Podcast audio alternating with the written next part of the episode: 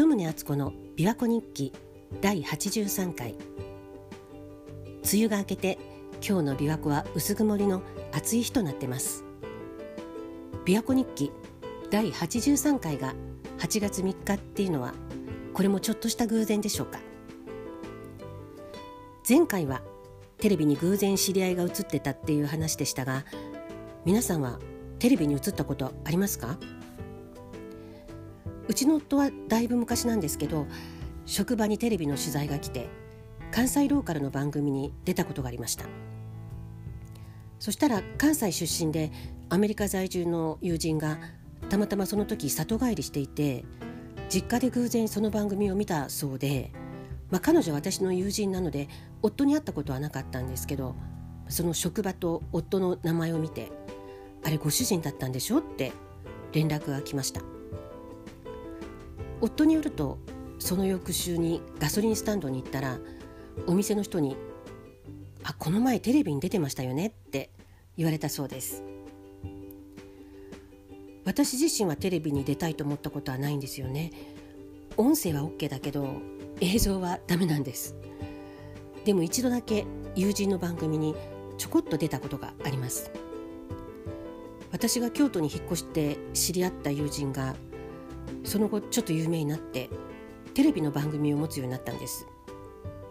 で同じく私が京都にやってきて初めて友人になった人が偶然にもその彼女とも友達だったんですね。まあ私たちそれぞれにその有名になった人と友達になってたんですけどお互いに何年もそのことを知らなかったんです。これもまた不思議な偶然だったんですけどで私が京都で最初に知り合った友人はアーティストなのでその友人のテレビ番組で紹介しようっていう企画が出てきたんです。でこれはいい機会だなって私も思ってで最初尻込みしてたそのアーティストの友達に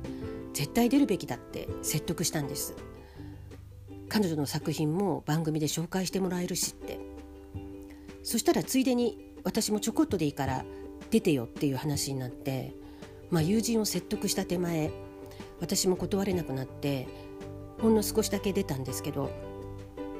まあ、でもその企画が最初に出来上がってから実際の撮影までしばらく間があったんですね。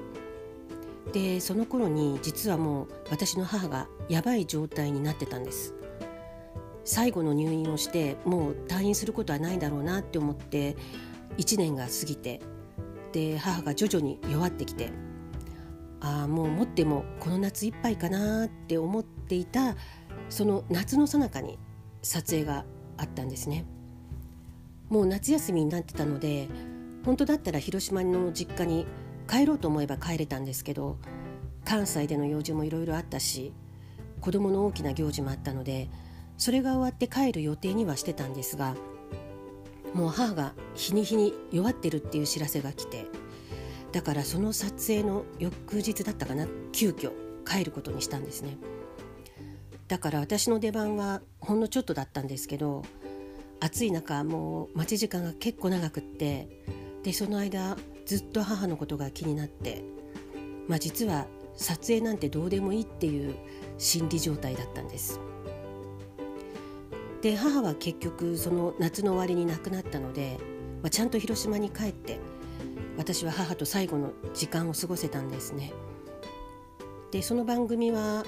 その後も何回か再放送されたらしくてそれから何年かしてからだと思うんですけどある日突然中学高校時代の同級生から電話があったんです名前は覚えてるけど特に親しくなかった人なのでえ？って思ったらさっきテレビ見てたら鳩宗さんが出てきたからね。とっても懐かしくなって。それで鳩宗さんの連絡先を知ってる人を探して電話したの。元気そうで幸せそうでよかったわ。ただそれだけ言いたくて電話したんですって。言われたんですね。で彼女も今は広島から遠く離れた場所に暮らしてるっていうことだったんですが実は私中学高校の頃その彼女にあんまりいいイメージを持ってなかったので、まあ、彼女が私を見て懐かしくなって電話してくれたっていうのが